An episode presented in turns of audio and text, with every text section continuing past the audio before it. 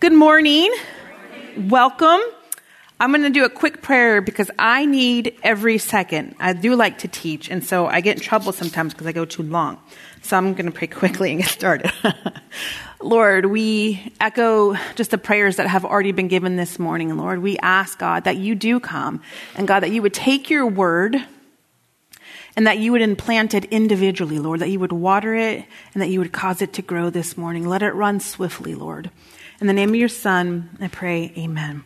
Okay, so many of you, you've, if you're here for the first time, welcome. If not, I'm just going to give a tiny, teeny bit of a brief recap here. So, as has been mentioned in previous studies, Paul was on his second missionary journey where he wrote this letter, Philippians, to the church in Philippi from a prison in Rome in and around AD 61 to 62. And the purpose of this letter was really to kind of just to send a, like a thank you letter, if you will. They had given, hooked up Paul with some cash and they wanted to, he wanted to say thank you. So that's, in essence, in a, a brief nutshell, what that is. But the theme of Philippians can be said to be joy or even, um, general Christian living. So that's a little snapshot for you.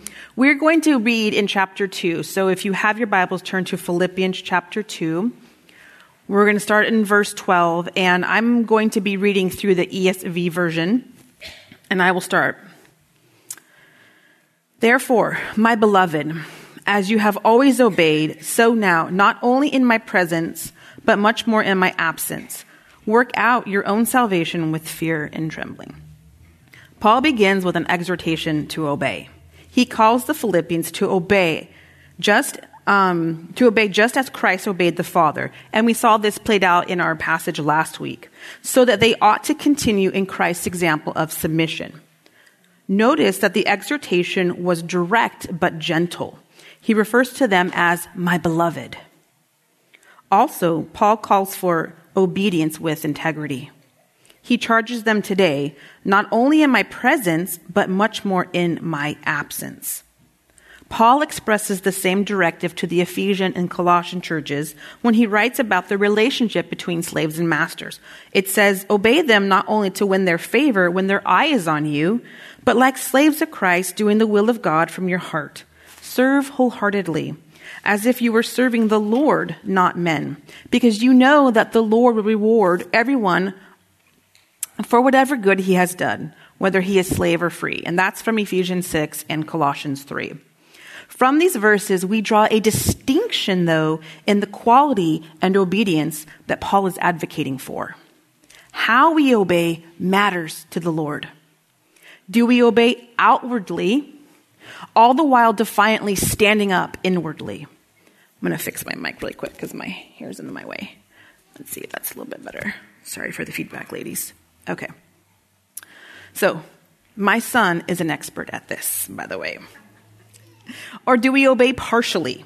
Like when I, I ask my kids to go throw something away or put it in the, in the trash, um, or put something in like the wash, right? And it goes everywhere. Like it goes on the side, it goes on the bottom, it goes on the top, it goes anywhere but actually where it's supposed to go. Or how about when I ask them to clean their rooms and everything is just stuffed underneath the bed or like in a drawer, right? And oh, the things a mom finds in her child's not so secret locations. But how about when I ask them to brush their teeth, right? Or put on deodorant and they complete the task in like two seconds and you know, mamas, that you are not getting your money's worth, right? Right? Okay, I did it, I'm done. Or how about, oh no, catching up. So we see partial obedience displayed in the Bible too.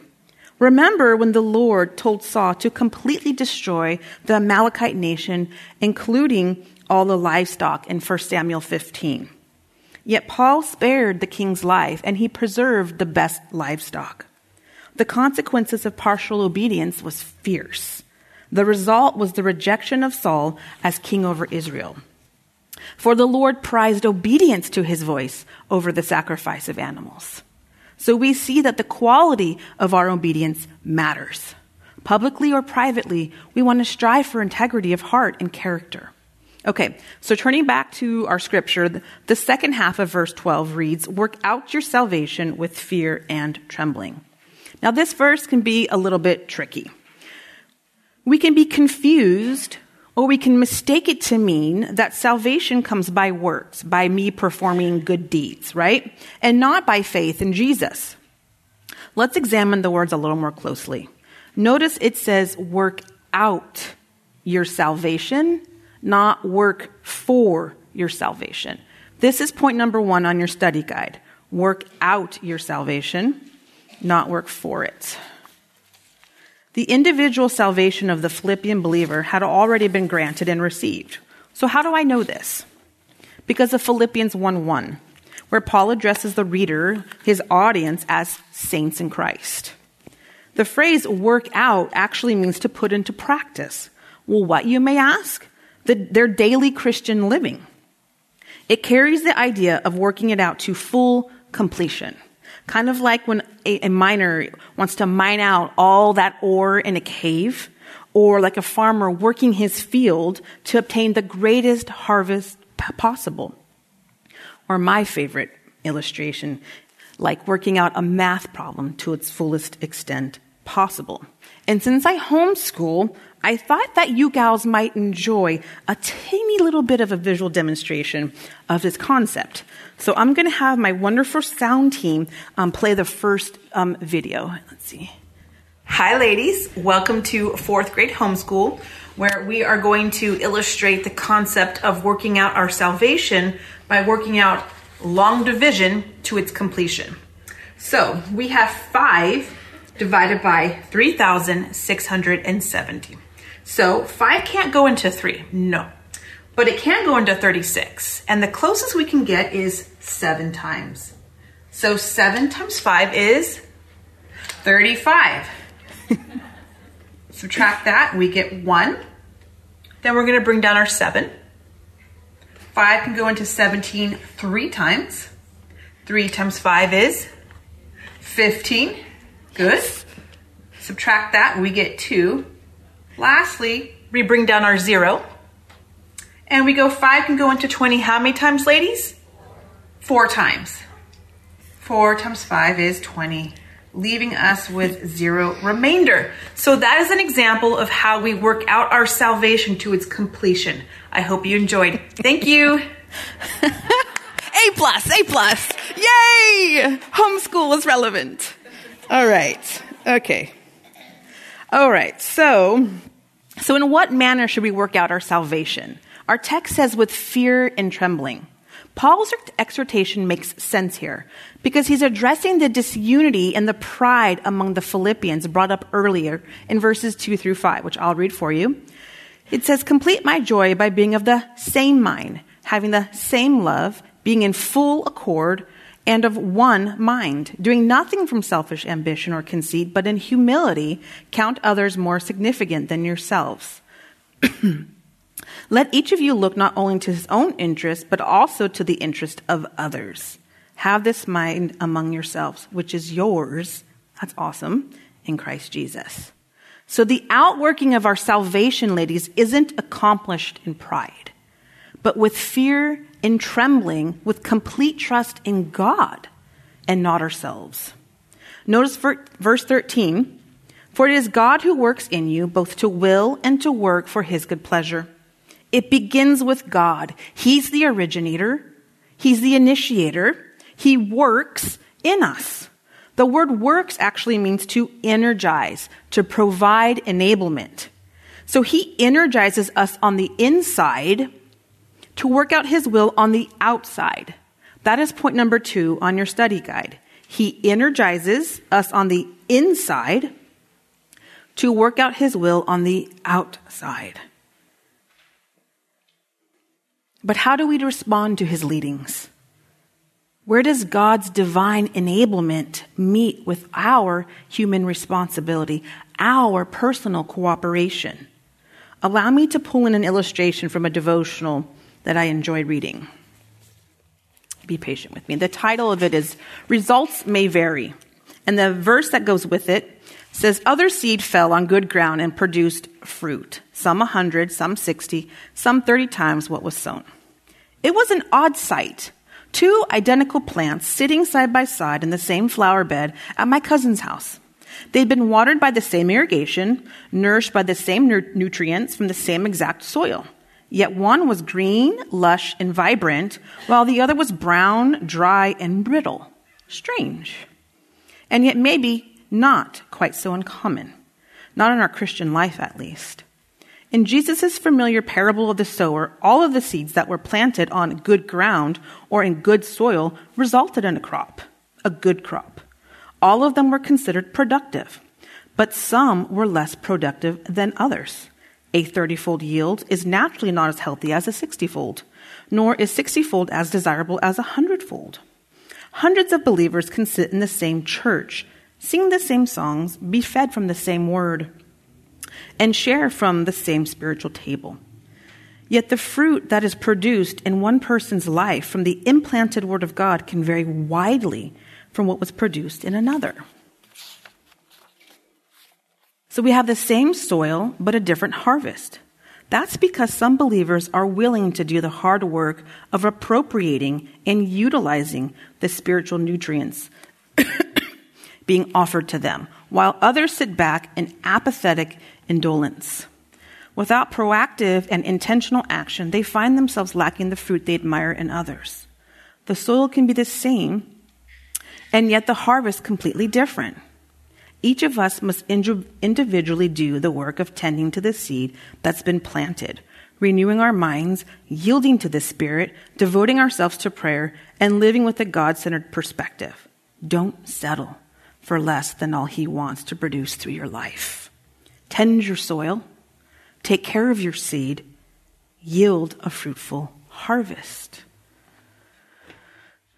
Yes, God works and moves in our hearts but we must be willing vessels ready to respond to his involvement. Are we willing? Are we responsive to his movements? Or can we, like verse 14 states, do all things without grumbling or disputing? So, aside from that verse being the most quoted verse I share with my 10 year old son, it's true, it was kind of a gut check for me. Although I desperately wanted to sweep this verse under the rug this week while I was preparing for the message, my conscience, or better yet, the Holy Spirit, would not let me put it down. He kept bringing it back over. I was like, I got a lot to go through, Lord. Maybe just not so much on this, but no, back and forth, back and forth. So if God works and wills inside of me, why do I complain so much? What's really at the core of this grumbling spirit? And I wondered the same for you gals. So, a few possibilities considered. It's not a, wide variety, it's just a few ideas. Let's see if anything resonates. Have you been like overly tired, like consistently tired, completely stressed out? Not just a little, but like a lot. Experiencing pain, feeling overwhelmed. What about discontentment? Discontentment, like a sore thumb, stuck out in a particular area or two of my life. I felt dissatisfied, discouraged, and completely annoyed. I see my willpower fly out the window in like two seconds. This is why I wanted to skip this verse. but as I consider where the source of my sassiness comes from, I think I'm a lot like that withering, withering plant mentioned in that devotional. I know that God is willing, but and able, but am I? What about you? What is the Holy Spirit prompting in our hearts that we aren't willing to face, let alone surrender? Lord, we can't be fruitful apart from you. We can't yield a harvest on our own. It's not by might. We know the verse. It's not by power, but it's by my spirit, says the Lord. God's spirit plus a willing heart, a willing vessel equals transformation. This is why I love Bible studies so much. Because I, it gives us the opportunity to really get in the nitty gritty and figure out how this Christian life is really supposed to work. When God works out his sanctification process in our lives, he transforms us more into the image or the likeness of Christ, right? And in part, he does this so that he can attract others to himself. Let's pick up in verse 14. I'll read it again. Do all things without grumbling or disputing why? That you may be blameless and innocent, children of God without blemish in the midst of a crooked and twisted generation, among whom you shine like lights before the world. So before they could ever shine like the stars, before their testimony for Christ could ever be effective to unbelievers, the Philippians and us really need to do some housekeeping. The word blameless here, it doesn't mean sinless perfection. It means to be above reproach, to have character, especially among outsiders or unbelievers. Proverbs 22 1 says that a good name is more desirable than great riches. To be esteemed is better than silver or gold. Mark Twain once said, Few things are harder to put up with than the annoyance of a good example. The word innocent in our text means pure. And it carries this idea of undiluted wine or unweakened metal. It's literally the strong stuff. So may the Lord strengthen our frames for his glory, for our growth, and for the sake of the gospel. And we see this exemplified in verse 16. Holding fast to the word of life, so that in the day of Christ I may be proud that I did not run in vain or labor in vain. To hold fast in the Greek language here is literally a picture of someone offering wine to a guest at a banquet. What we hold out, both to ourselves and to others, matters. I feel the nudge of the Spirit prompting me to ask to what or to whom are you holding fast? Search your heart. Is there an area in your life that's got you captivated in the wrong way? Is your attention wrapped up in a worldly TV show, a movie, a magazine? What about a book that's got you clinging to some type of fantasy life, offering false comfort? If so, please come out from that and be separate. The Lord your God has a deeper standard of purity for you. Allow Him to consecrate that area of your life and meet that need for authentic love so that tomorrow He will do wondrous things among you and through you. What we hold firmly to, ladies, it makes all the difference as Christians because we are not, we are not the blind leading the blind here. No.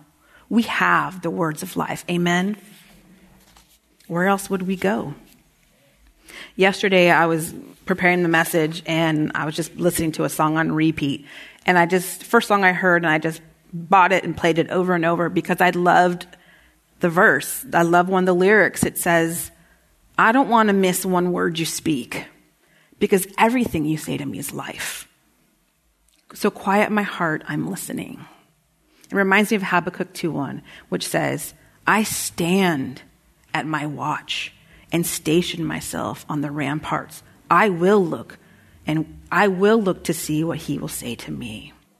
Again, beloved, I ask you, what is the Holy Spirit holding out to your heart right now? What is he holding out? What is he speaking to you? Hold fast to him instead. Stand your ground because glory is at stake. Glory is at stake. Ladies, we know the vine dresser. Wine was meant to be shared, to be poured out. So let's not run in vain. Let's not, let, let's run and labor with purpose and purity. Let's look how this, um, this theme continues in verse 17. It says, even if I am to be poured out as a drink offering upon the sacrificial offering of your faith, I am glad and I rejoice with you all. Likewise, you also should be glad and rejoice with me. What an antidote to our earlier discussion on a grumbling spirit, right? Paul's heart convicts and challenges me. What a picture of sacrificial love.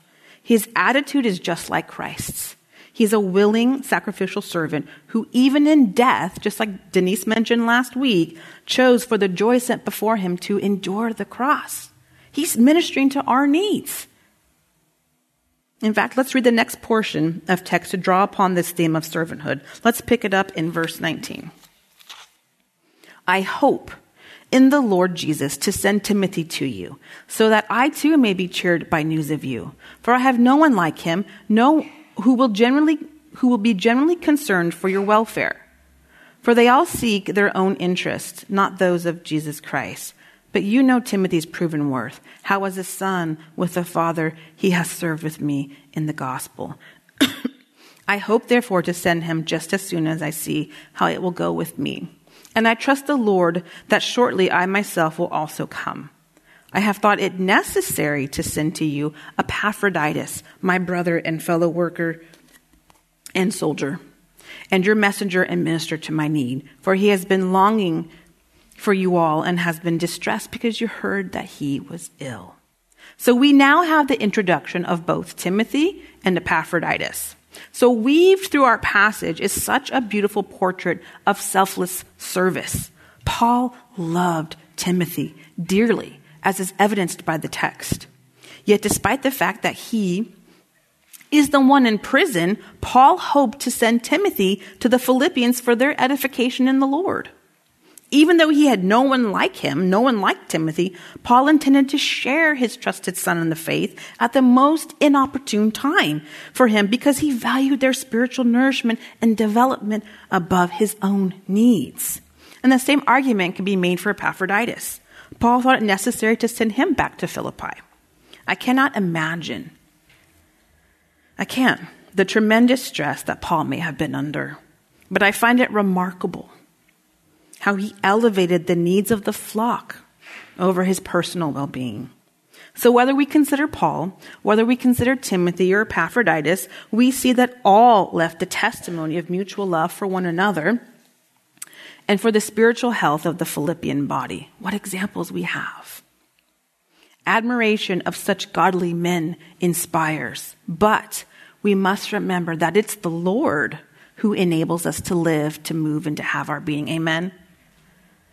If we take a step back, we might observe the ministry of hope being intertwined throughout the second half of Philippians chapter 2, as well as in our own lines. This is actually going to be point number three on your study guide the ministry of hope. The ministry of hope. Okay. So on point number 3a, it says, we first we find the Christian woman is a recipient of hope. She is a recipient of hope. You see, she cannot work out her salvation with fear and trembling without there first being a conversion to faith in Christ. Yes? And point number 3b, we see second that the Christian woman is a beacon of hope. Her character, made beautiful over the course of her life, it attracts and it beckons others to the hope that lies within her. Third, the Christian woman is an ambassador of hope. She is an ambassador. That's point uh, 3c, ambassador of hope. Not only does she receive and shine forth like a lighthouse, but she also holds out the word of life, pointing others to the way. And as beautiful as this realization may be, ladies, there can be no hope of salvation without mercy. This is point number four on your study guide. There is no hope of salvation without mercy first. What hope of salvation and escape from eternal death would we had if it first weren't for the merciful and sovereign plan of man's redemption at Christ's expense? I would argue none. Isaiah 63 9 states, In God's love and mercy, he redeemed them. He lifted them up and carried them all the days of old. Hope isn't cheap, right? It was predicated upon the blood of Christ. His sacrifice sustains his promise and our hope for life beyond the grave. So, as we transition to close our time today, let's finish our passage with an emphasis on mercy. So, speaking of Epaphroditus, verse 27 says, Indeed, he was ill, near to death. But God had mercy on him, and not only on him, but also on me, lest I should have sorrow upon sorrow. How many times have I prayed that verse? I am the more eager to send him, therefore, that you may rejoice at seeing him again, and that I may be less anxious. So receive him in the Lord with all joy, and honor such men, for he nearly died for the work of Christ, risking his life to complete what was lacking in your service to me. Verse 27 has been a personal mantra for me. Although all my family and I got COVID, my husband was hospitalized back in August with double pneumonia. And it was said that he could go either way. And like Epaphroditus, he was ill, near to death. But God had mercy on him, and not only on him, but on me, lest I should have sorrow upon sorrow. Mercy. The Lord was indeed merciful. Many of you have witnessed similar situations, I am sure. You've rejoiced. You've basked in gratefulness to the Lord. And perhaps, like me, Thanksgiving has never meant so much to you than it does now. Amen? While others of you have lost loved ones from COVID or maybe something else. I understand. Those are not just words for me. I unexpectedly lost a godly man who has been a father to me since I was the age of 12. And he, he died from COVID in October. And I want to interest, uh, introduce you to Papa, aka Victor Padilla. So I've got a, I'm going to show you a couple slides. Uh, so you can you know see a picture of him. So this is um, so here's the connection. I met they have four kids. That's Gloria, aka Mama. That's Papa, and that's me. And that's my high school graduation. I met their daughter in seventh grade, Michelle, and we have been best friends since. So that's high school graduation. And then I'll take the next picture. This is me at graduating from Cal State San Marcos, Papa and Mama. And then the, the last picture, that is me pregnant with my firstborn. So you can see, and that sound ministry told me to tell you that I didn't spill stuff on my shirt. It, they wanted me to, to tell you that. Like, it's just the way I took my picture, it made a shadow. But I say all of that to say that they have been with me. I mean, I mean, and when I say family, I was over there all the time, like every night, every day. Like I was grafted into their family. I'm considered a daughter. Um, and so they've been there with me for everything. So I also wanted to, so you could hear Papa, get a little taste of his personality. I have a voicemail that I have saved on my phone. It was the last voicemail I ever got from him. And it was from Mother's Day. And I thought you could maybe hear a little bit of his personality. So just listen. It's not, you can't see anything. Just listen to it. Hi, Murmur. Papa, calling you up to wish you a very, very happy Mother's Day. Want you to know that we love you. And thank you for being a part of our lives. And thank you for doing such a good job with those beautiful babies of yours. Love you. I hope you're having a blessed day. And tell Noah to cook for you. Bye. So you said, Tell Noah, my husband, to cook for you. Um, that, they call me Murmur. That's my nickname, uh, Murmur. And so he, he's awesome. He was this man. You saw him. He's a big Puerto Rican man. Um, but he was just the kind-heartedest man. He was so always silly, always laughing, burning up the house with salsa, dancing, standing right in front of the TV like this. You couldn't see anything. He was completely silly, and yet he was incredibly serious and passionate about the Lord. Um, he was an even stronger man of God. He was literally an oak of righteousness for the display of God's splendor. Love him, and I will see him. We feel his, his loss immensely. So I have seen the Lord give and the Lord take away when I look at my husband and Papa. I mean, we're talking the span of a couple weeks between the two um, situations. So, but prior to Papa's death, I actually suffered a broken foot. And it's not a dramatic story at all, but it's kind of funny. So I was going to try to, you know, go to Starbucks and I was going by myself, which was a treat. And, um, my house has this porch and you walk down it and then there's a sidewalk and there's two steps, sidewalk and whatever. So I was, you know, walking down and I had just kind of paused so that I could watch this car do a U-turn in our cul-de-sac, you know, whatever. So as I was watching it, I just went whoosh and I rolled my ankle and fell. Super not glorious, right? I told you, but that's what happened. And so I got two sets of x-rays and no breaks. Okay, good to go. But like six months later, I'm still walking funny. You can, you watch when I walk down, I'm still walking funny. I have physical therapy now. But, um, I finally went in and got the MRI and they said, Oh no, no, you broke it. I was like, Oh great. And they're like, you need surgery. And it was like, wham, bam, like real quick. So, in fact, it was so quick that the surgery occurred two days after Papa's memorial. And, um, it was emotional. I was blessed to be able to speak among um, Gloria's children. and it was a lot. it was a lot going on.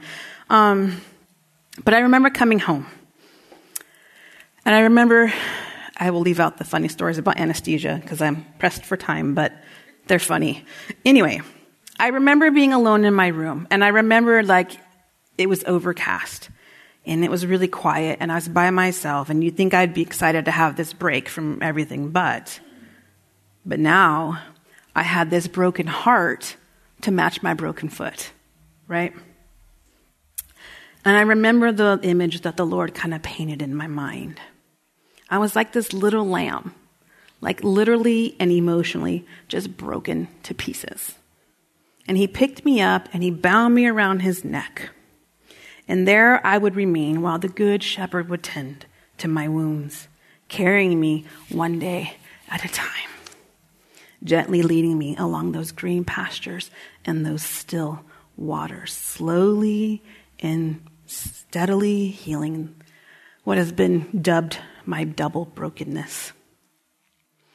Ladies, he's still merciful. He is. He's still faithful. Psalm 57 1 says, Have mercy on me, O God. Have mercy. For in you my soul takes refuge. And I will take refuge in the shadow of your wings until the disaster has passed. Amen. When your understanding of the circumstances of life may fail, what you do then is that you put your trust in the Good Shepherd to have him take over. When your questions are there, God's faithfulness will outstretch them all. John 13:7 says, You do not now realize what I am doing, but later, ladies, later we will understand. He's got you. He's got each one of us. Just like he had Paul, just like he had Timothy, just like he had Epaphroditus, he's got us. And I want you, I'm just about to close, but give me your attention for one second. The very next words that Paul speaks is chapter 3, verse 1, right? And this is what he says Finally, my brothers, rejoice. Rejoice in the Lord. Finally, after it's all been said and done, finally, after every trial, every sorrow, and every tear has been shed, finally, we'll see him face to face. And we will rejoice. Make no mistake, we will rejoice. Amen. Joy cometh, friend. His mercies are new every day. Let's pray. Lord, I pray that you would take your word. God, just as we prayed at the beginning, Lord, would you just administer it? Would you scatter it deep within their hearts? Would you water it? Would you grow it? Would you tend it in the hours to come, late at night when they sleep, in the days to follow, Lord? Would you bring your Holy Spirit to just bear witness with what it is that you're speaking? Lord, if there's areas that need to be let go of, Father, I pray, give them faith. Give them a willing heart and remind them that they can do all things through Christ who gives them strength. What things? All things, because your Spirit has promised divine enablement to meet us. Lord, we give you our hearts. Would you just bless it? Would you just do the thing in our life, Lord? In Jesus' name we pray. Amen.